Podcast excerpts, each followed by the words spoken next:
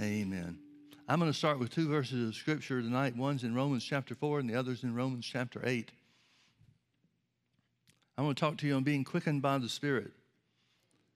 Romans chapter 4, verse 17, speaking of Abraham and uh, reporting on Abraham's faith and the manner in which he believed God. Paul tells us by the Holy Ghost, as it is written, I have made thee a father of many nations, before him or like unto him, who he believed, even God, who quickeneth the dead and calleth those things which be not as though they were. That phrase, quickeneth the dead, uh, I think we most often look at it, and it certainly is, applies in this way. But I think most of the time when we see that word quickened, we think of something dead being made alive. Romans chapter 8, verse 11, gives us more information along these lines. But if the spirit of him that raised up Jesus from the dead dwells in you, he that raised up Christ from the dead shall also quicken your mortal bodies by his spirit that dwelleth in you. Here, quickeneth is uh, understood to be driving out the works of sin and death and restoring our bodies, our mortal bodies, back to health. But there's another way that I want you to look at being quickened as well. And so I'd like for you to turn with me to Luke chapter 24. This is on uh, after Jesus is raised from the dead, the same day that he was raised from the dead. Beginning in verse 13, it said, And behold, two of them went that same day into a village called Emmaus which was from Jerusalem about threescore furlongs. And they talked together of all these things which had happened. And it came to pass that while they communed together and reasoned, Jesus himself drew near and went with them. But their eyes were holden that they should not know him. Do you see that phrase or that word holden? It literally means to seize or restrain. To seize or to restrain. Now, here are two of the twelve. We don't know which two they are, but they're walking along on this day trip between Jerusalem and Emmaus. And they're talking about things that have happened. Jesus has already been raised from the dead. He's already appeared to the disciples together. We have to assume that they were with him when this, uh, with the group when this happened. But here, where it says their eyes were hold, hold, holden, that they should not know him, it's talking about how the, uh, the flesh is unable to see things on the spirit in the spirit realm or on the spiritual side of things. Their eyes were held from being able to see what was real and who Jesus really was. But Jesus joined himself to them and said unto them, What manner of communications are these that you have one to another as you walk and are sad? And one of them, whose name was Cleopas, answering, said unto him, Art thou only a stranger in Jerusalem? And hast thou not known the things which are come to pass in these days? And he said, What things? And they said unto him concerning Jesus of Nazareth, which was a prophet, mighty indeed, and, and, the, and word before God and all the people. And how the chief priests and our rulers delivered them to be condemned to death and have crucified him. But we trusted that it had been he which should have redeemed Israel. And beside all this, today is the third day since these things were done. He's talking about the third day since the, uh, the crucifixion of Jesus. Yea, and certain women also of our company made us astonished, which were early at the sepulchre. And when they found not his body, they came, saying that they had also seen a vision of angels, which said that he was alive. And certain of them which were with us went to the sepulchre and found it even so as the women had said, but him they saw not. Then he said unto them, O fools, and slow of heart to believe all that the prophets have spoken. Ought not Christ to have suffered these things? and to enter into his glory. And beginning at Moses, this is this scripture blows me away every time I read it. And beginning at Moses and all the prophets, he expounded unto them in all the scriptures the things concerning himself. Can you imagine what that would have been like? Here's Jesus giving a firsthand account to these two disciples of everything starting with the law of Moses that the Bible said about him and the things he fulfilled. I wish there were tapes of that. Wouldn't that have been just, what word do you use? Awesome is too, uh, too slight a word. What an incredible thing took place. And they drew nigh unto the village where they went. And he, speaking of Jesus, he made as though he would have gone further. But they constrained him, saying, Abide with us, for it is toward evening, and the day is far spent. And he went in to tarry with them.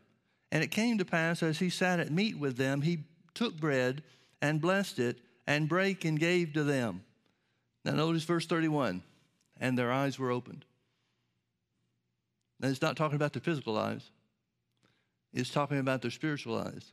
And their eyes were open, and they knew him, and he vanished out of their sight.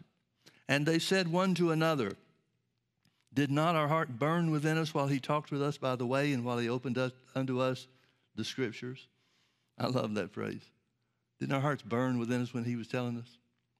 Now, folks, this is a quickening that took place. They were quickened in spirit. They weren't dead and then made alive.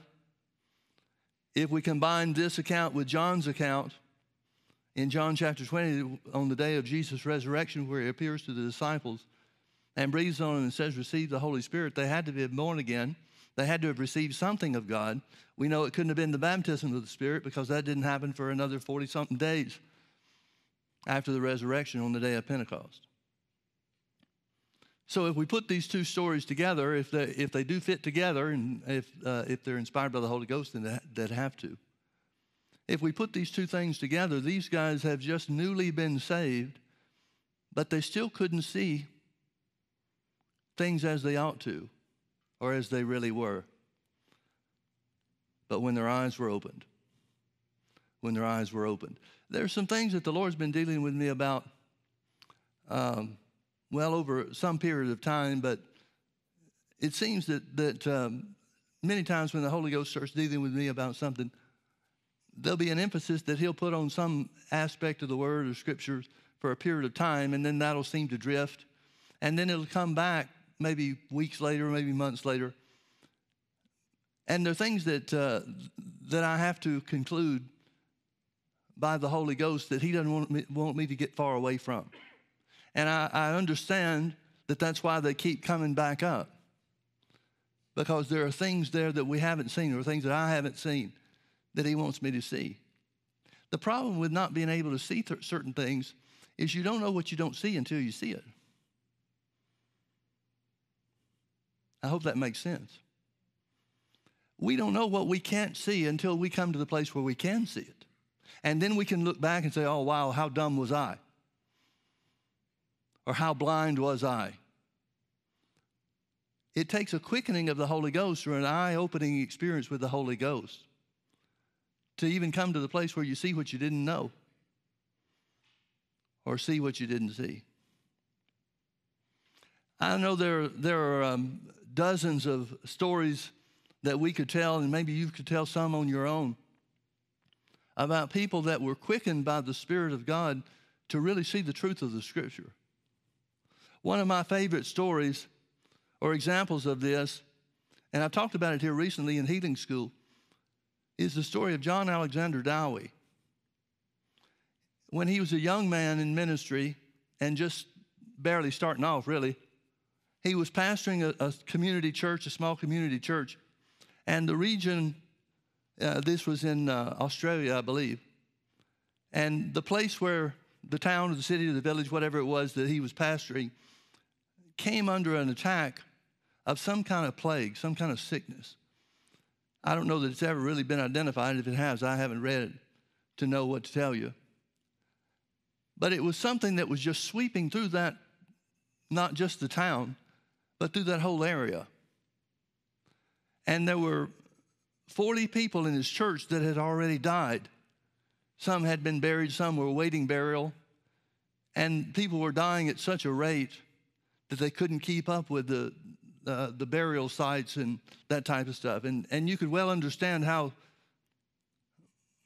destroyed, devastated he, as the pastor of this church, was with the number of people in his congregation that were dying. So he cried out to the Lord. He'd just come back from the, makeshift hospital that they had to set up because of the, uh, the number of people that were being affected by this disease. He came back to his home and he cried out to the Lord and he said, Lord, is everybody going to die? Or is all my church going to die? And he said, like a flash of lightning. He said he saw Acts 10:38. He wasn't reading his Bible. He was laying on the floor on his face crying out to God. And he said it was like it was just appeared in front of him and he could see it.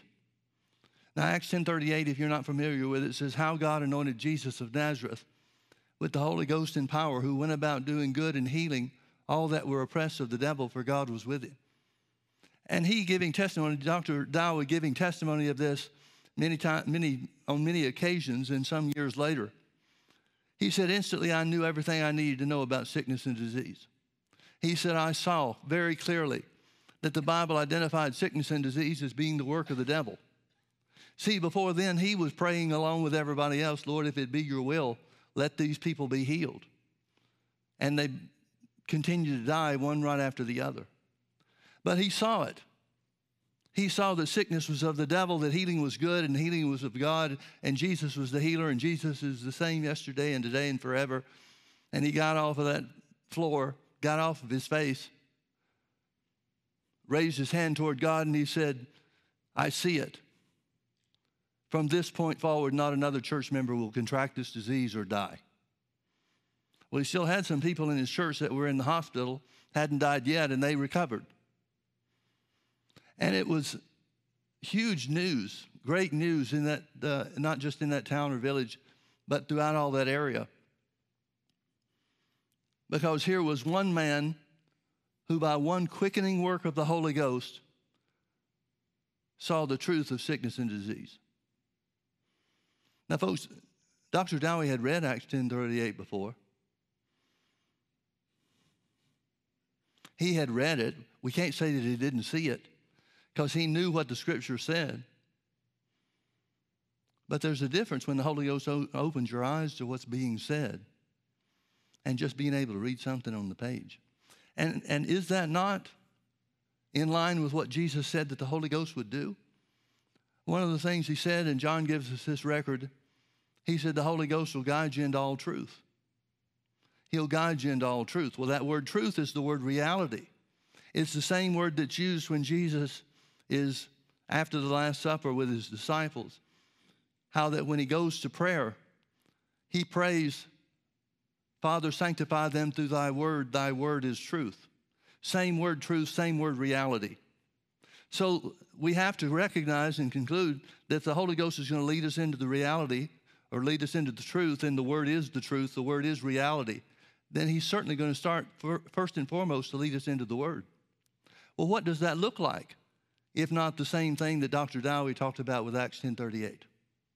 See, if the Holy Ghost is going to lead you into the truth or guide you into all reality, then that means He's going to show you and have to open your eyes to the Word of God that we don't yet see. We may be reading it, but from our hearts, we don't yet see it.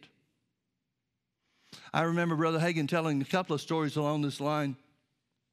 One of them was when he was praying for his brother Dub. Dub was an older guy, several years older than Brother Hagin, and he was one of the roughest guys that you could possibly imagine. I mean, this guy back in the, the 20s and, and um, the 1920s ran with some of the biggest gangsters like John Dillinger and Pretty Boy Floyd and all these guys that are romanticized in books and tales of old.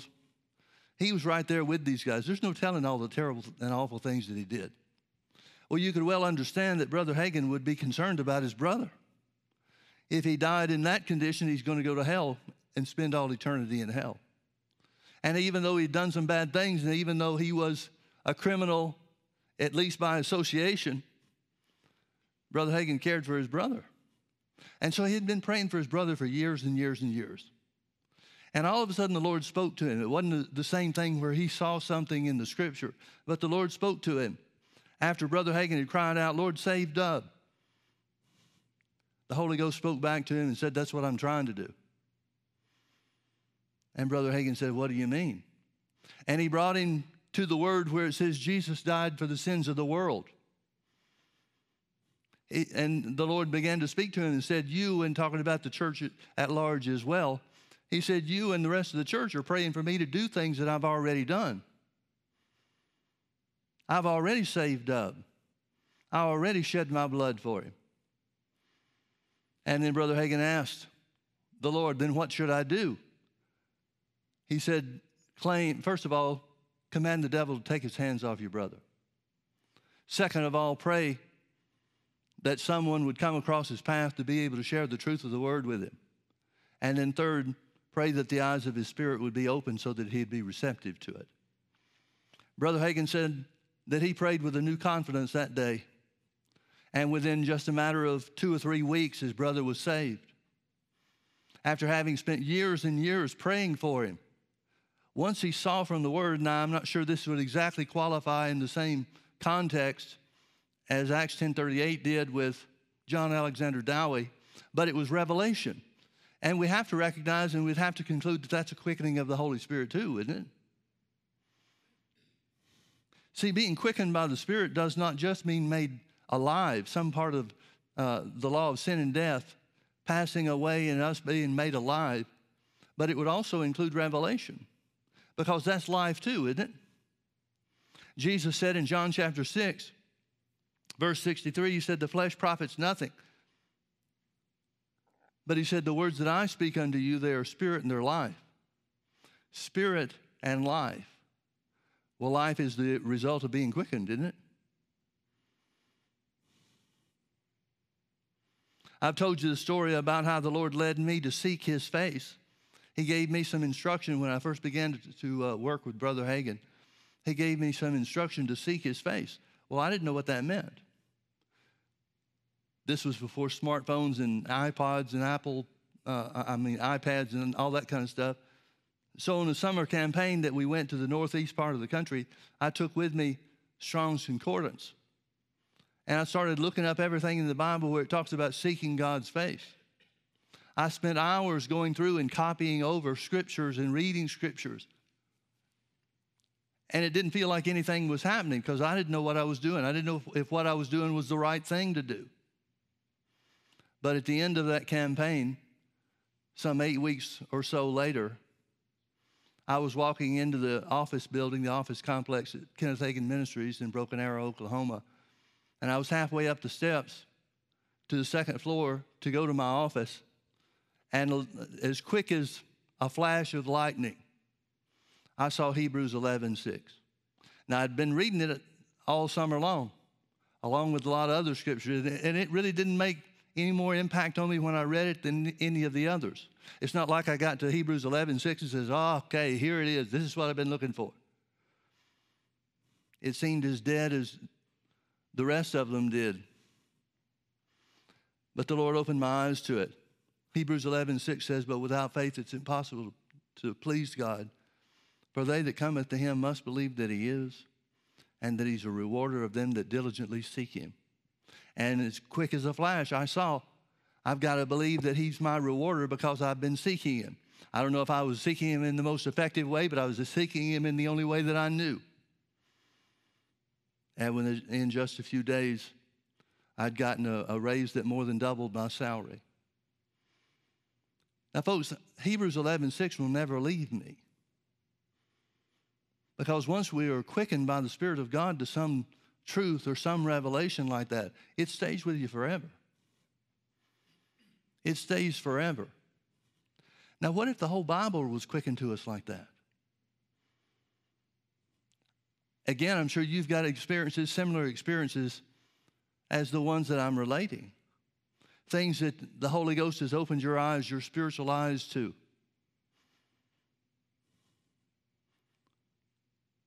I firmly believe that the whole of the Word of God should be quickened to our spirits just like that.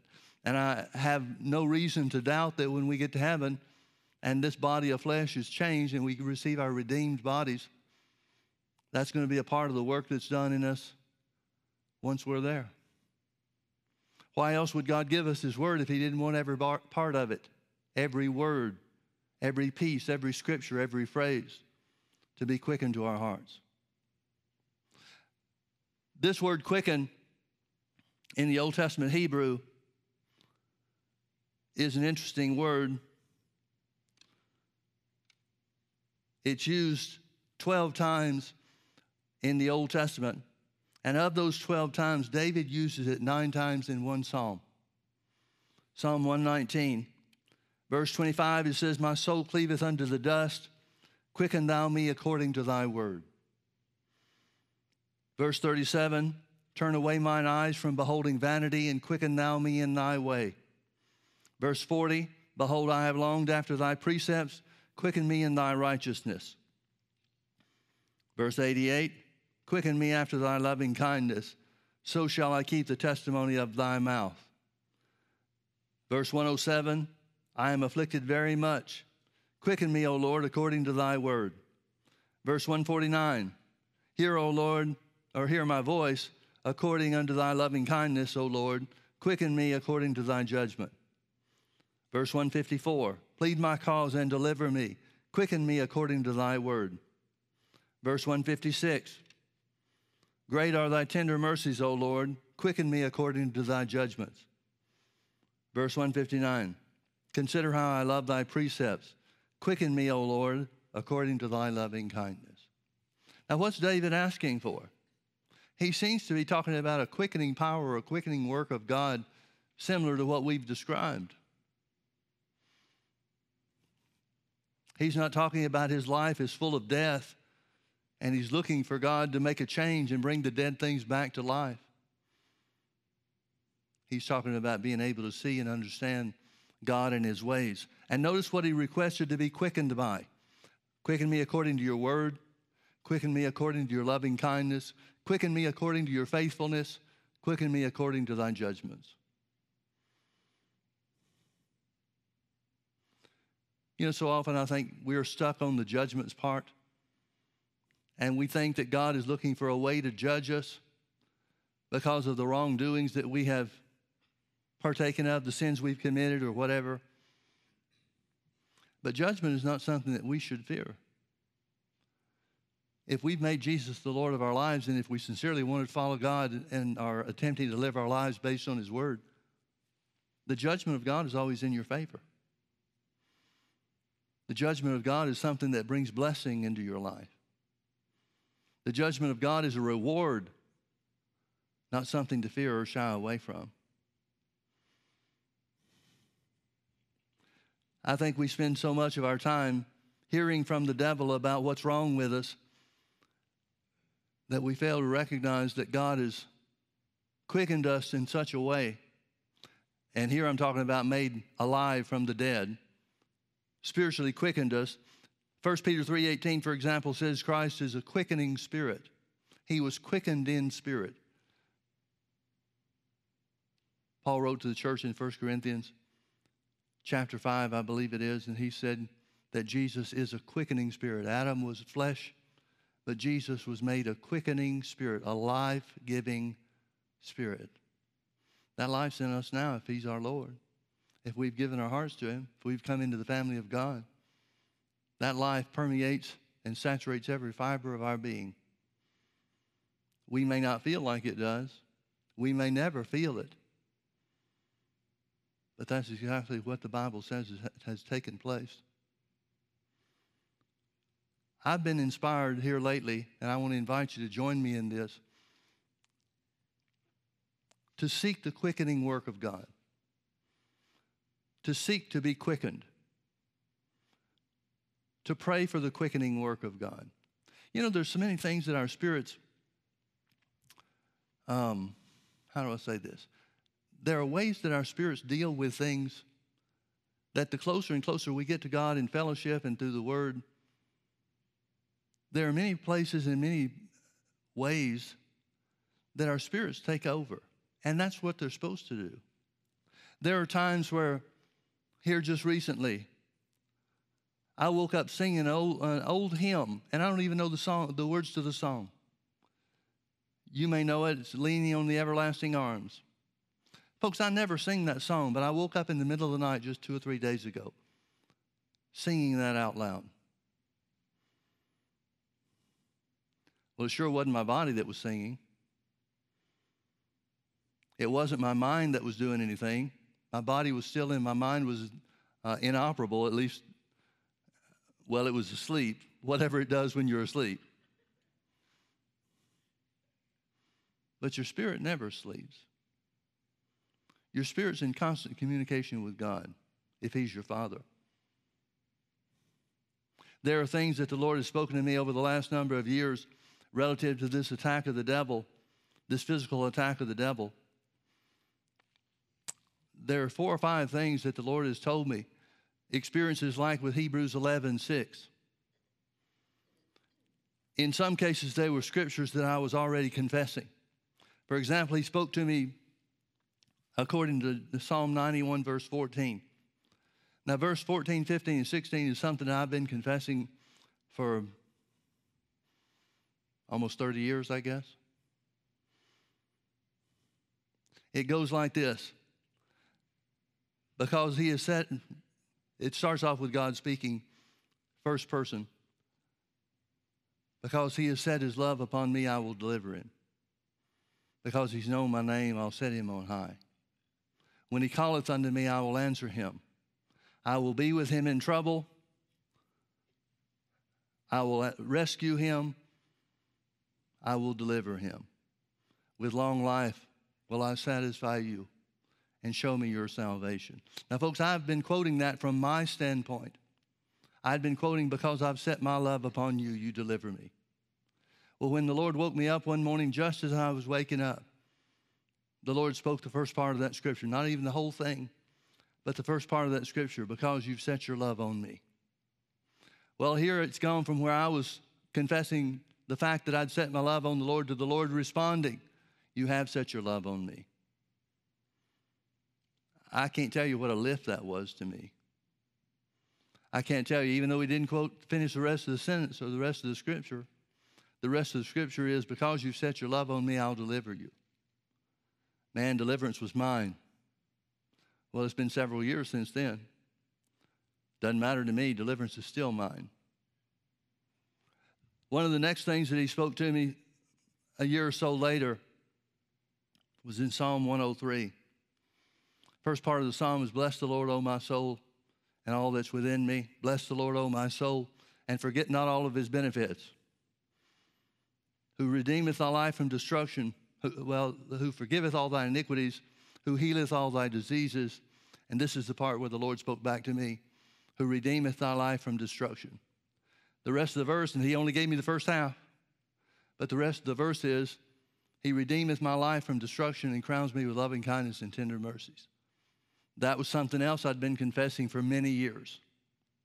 But now, instead of me just saying it to him, he's saying it back to me.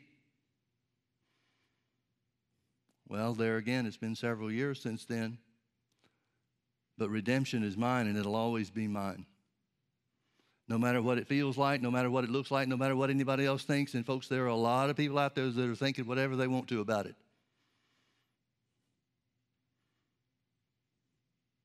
But He redeems my life from destruction. A couple of years later, I woke up one morning and it wasn't something that he spoke to me in the same manner that the other times, the other ways that it came. But I had two dreams, one right after another, just lightning fast. In the first dream, he said to me, I will lift the burden from your shoulders. And in the second dream, he said, I will take the yoke from off thy neck. And I'll have to admit, one of the things that I was most blessed by, I guess, was the difference in the way that it came. I have a hard time describing how the dreams were, but I knew they were dreams. I knew I was hearing from him in, in two dreams, one right after the another. And I didn't know where that scripture was. I had read it a number of times. It, was, it wasn't something I committed to memory. But the last part of that verse, it's Isaiah chapter 10, verse 27. And the last part of that verse is one that I heard lots and lots and lots of times. It says, And the oak shall be destroyed because of the anointing. Brother Hagin talked on that and, and used that scripture and referred to that scripture hundreds of times while I was with him. Hundreds of times. But I couldn't have told you if you'd asked me beforehand, what does Isaiah 10 27 say? I would have had to tell you about what the last part says about the anointing, but have, would have had no clue about the first part. I'll lift the burden off your shoulders and take the yoke off your neck. That's mine. I hope it blesses you, but that scripture is mine. Another time. And this was a different situation as well. I had gotten to the place where I was thinking, all right, now something's got to be gumming this up. I know that the Bible, the only identifying factor that the Bible ever gives about the hindrance to faith is unforgiveness. And I had examined my heart and, and dealt with things. I knew I wasn't walking out uh, or taking a step outside of love or walking in unforgiveness to anybody. But I determined that I was going to fast for a period of time and seek the Lord about if there's anything else I need to do. And my heart was right about it, although looking back at it, I can see where it was a mistake. But I just let the Lord know. I said, okay, Lord, beginning today, I'm going to start a fast to hear from you to find out if there's anything I need to do, anything I need to stop doing, anything I need to change, anything I need to adjust. And, folks, there was a, a, a sure foundation, I, I thought, for doing that because, again, being around Brother Hagin I heard him say things and quote other people saying things like, if I'm believing God for something and things don't change, I don't start looking at God, I start changing myself. And that's all I was trying to do. I was trying to come to the place where I knew what I should do, and once I knew it, I was willing to do it. But when I announced to the Lord, okay, here we go, I'm going to start this fast to find out if there's anything I should do, instantly, immediately, fast as lightning flies. He quoted Mark 11 22. Have faith in God. And I knew I had my answer. Shortest fast I've ever been on in my life. And I could see clearly when he spoke it to me, I could see clearly what he was doing. He was keeping me from getting into a place that might have led me to unbelief having done all to stand, stand therefore. Folks, when you come to the place where you've done everything there is to do, you've done everything there is to do. Mark 11, 22 belongs to me in a different way now than it ever did before. Now turn with me to Ephesians chapter 1. Let me close with this. Ephesians chapter 1. I'm going to start reading in verse 16. Paul, writing to the church, said, I cease not to give thanks for you, making mention of you in my prayers, that the God of our Lord Jesus Christ, the Father of glory, may give unto you the spirit of wisdom and revelation in the knowledge of him, that the eyes of your understanding being enlightened. Notice that phrase the eyes of your understanding being enlightened. Your, the word understanding there is the word spirit, translated spirit in several other, many other translations. He's talking about our spiritual eyes being opened, the eyes of your understanding or your spirit being enlightened, that you may know what is the hope of his calling and what are the riches of the glory of his inheritance in the saints. Let me interrupt there for a minute and make a couple of comments. Every time the Lord has quickened something to my spirit, like those verses that I just told you, like the, the things that I referred to you concerning Acts 10:38 with John Alexander Dowie, the enlightenment that comes. The reason those scriptures become yours is because you see them in a different way than you ever did before. The eyes of your understanding being enlightened, the eyes of your spirits being enlightened. That's what we need, isn't it? We, need our spiritual eyes to be open. That's what Paul is praying first and foremost. That's what Paul is praying for the church. And you can look at just about every letter he wrote to the churches and find some variation of this prayer that he's praying for them too. He doesn't use always the same words, but it's pretty much the same thought. Some prayers, like this one to the Ephesians and uh, like the letter that he wrote to the Colossians, they're longer prayers than some of the others. With some of the others, they're just a few short statements. Whereas in these two letters, Ephesians and Colossians, he spends a little bit more time identifying his prayer. And the Holy Ghost saw fit for us to have a record of it. Why would that be? We would have to conclude that this is a spirit inspired prayer. Paul has to be inspired by the Holy Spirit to pray this way, for the Holy Spirit to save us a record of it. Well, if it's an inspired prayer for Paul and it's given by the Holy Ghost, it'd have to be inspired for us too. The eyes of your understanding being enlightened. That seems to me exactly what happened to those two guys on the road to Emmaus. The eyes of their understanding was enlightened. First, Jesus revealed everything that the Bible says, beginning with Moses and the prophets. All the things that were spoken and written about him. That was certainly enlightenment, I'm sure. But then their eyes were opened and they saw him for who he was.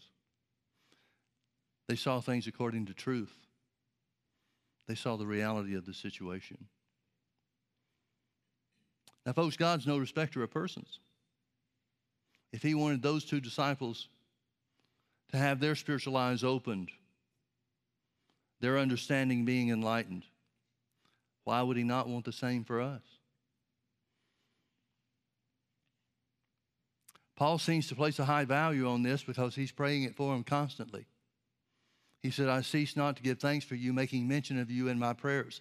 That God would give you the spirit of wisdom and revelation in the knowledge of him that the eyes of your understanding would be enlightened. The eyes of your understanding would be enlightened. Folks, there's a greater desire, a greater need for the law uh, the spirit of seeing and knowing than any other thing in the body of Christ. The greatest thing that we need worldwide is the renewing of the mind. And the renewing of the mind comes in great degree by revelation or the quickening of the Spirit.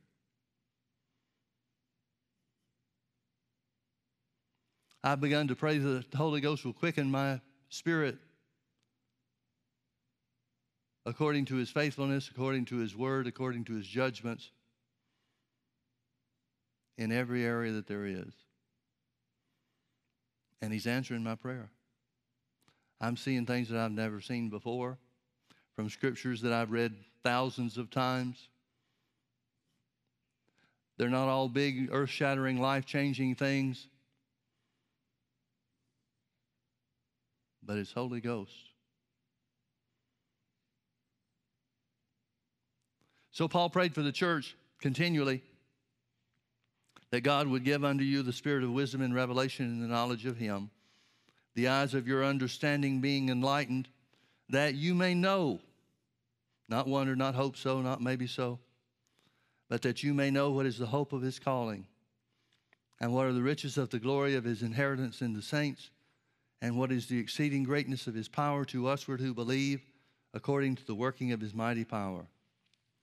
Now, folks, if our spiritual understanding was enlightened, if our spiritual eyes were opened, if we were quickened of the Holy Ghost, if every one of us was quickened of the Holy Ghost, to know what is the hope of his calling, to know specifically what our part in the body of Christ is, and how to walk in it.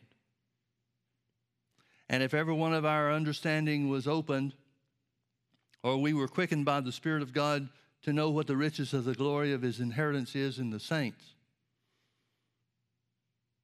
what belongs to us because we're in the body of Christ. And if every one of us was quickened by the Spirit to know the exceeding greatness of His power that works in us as believers, what could stop us? I submit to you that if we had our eyes opened in that degree,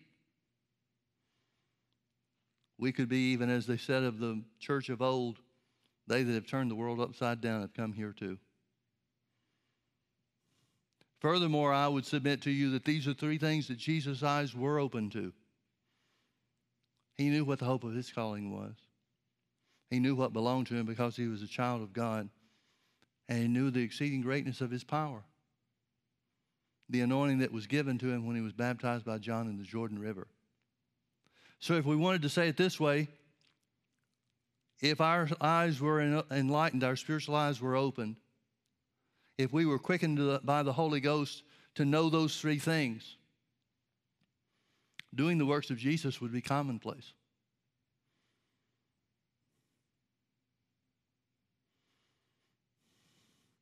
There'd be no question in anybody's mind about what God's will is concerning healing the sick, even raising the dead. These are things that Jesus was quickened to or quickened unto. Paul seems to be telling us by the Spirit of God that we should be too. I believe this is the same thing that Paul is saying when he said he counted everything that he had done as worthless, as less than worthless, and the only thing that he cared about was to know him, talking about knowing our Father, and to know the fellowship of his sufferings. I think that's Paul's manifest praying for himself, for his eyes to be open just like he wanted ours to be too. As such, I believe we have a great and firm foundation to seek the quickening of the Holy Ghost in our lives. He would have to want it for us. He couldn't say the things that he said, even just the scriptures that we read, and we could take it to many others to confirm the same truth. And the Holy Ghost couldn't have given us those scriptures unless it was the will of God for us to have and to know it. He wants us to see it. He wants us to see what we don't see. He wants us to know what we don't yet know.